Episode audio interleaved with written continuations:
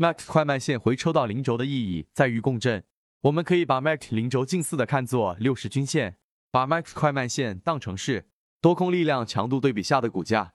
那么，当 MAC 快慢线在零轴上面的时候，相当于股价在六十均线上方，中期属于多头趋势。反过来，如果 MAC 快慢线在零轴下面，相当于股价在六十均线下面，中期属于空头趋势。在 MAC 快慢线在零轴上面的情况下，如果 MAC 不能新高，代表上涨背驰。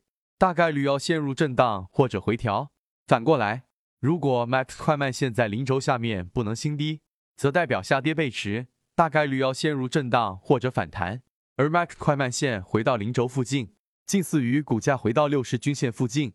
那么，如果是上涨过程中回调到零轴附近，那就是近似的等于股价回调到六十均线附近，很容易受到支撑，容易上涨。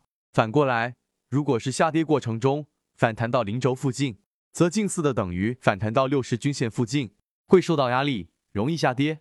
从六十均线的角度看，MAX 快慢线回到零轴附近等于趋势加六十均线支撑压力趋势延续。从缠论的角度看，一般回到六十均线附近属于一笔回调，一般也是某个买点。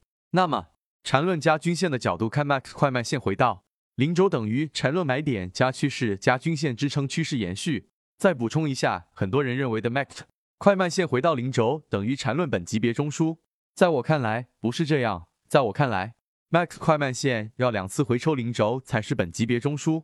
实际中，MACD 快慢线并不总是回抽零轴，股价也不总是在六十均线受到支撑压力，所以 MACD 快慢线回抽零。想要系统的学习，可以邀请加入到我们的实战圈子，添加个人号 B B T 七七九七七。实战圈子会分享早盘信息、标的的筛选方法讲解等等。零轴可以做一个看盘操作的技巧，但不能死板的认为必须要回抽零轴。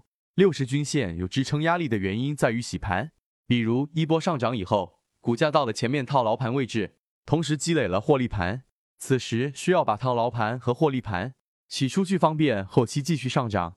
而洗盘的方式无非就是回调或者震荡。这个过程，股价就会接近六十均线。当股价到六十均线附近以后，抛压很小了，又有一些跟风盘抄底，股价就会止跌反弹。实际中，六十均线支撑只是一个豁然事件，也就是说，只是刚好到六十均线止跌而已。实际上，股价完全可以继续下跌到九十均线、幺二零均线，甚至两百均线才止跌，也有可能不跌到六十均线，而只跌到二十或者三十均线就止跌。所以实际中才会出现 MACD 快慢线经常破位或者不到零轴的情况。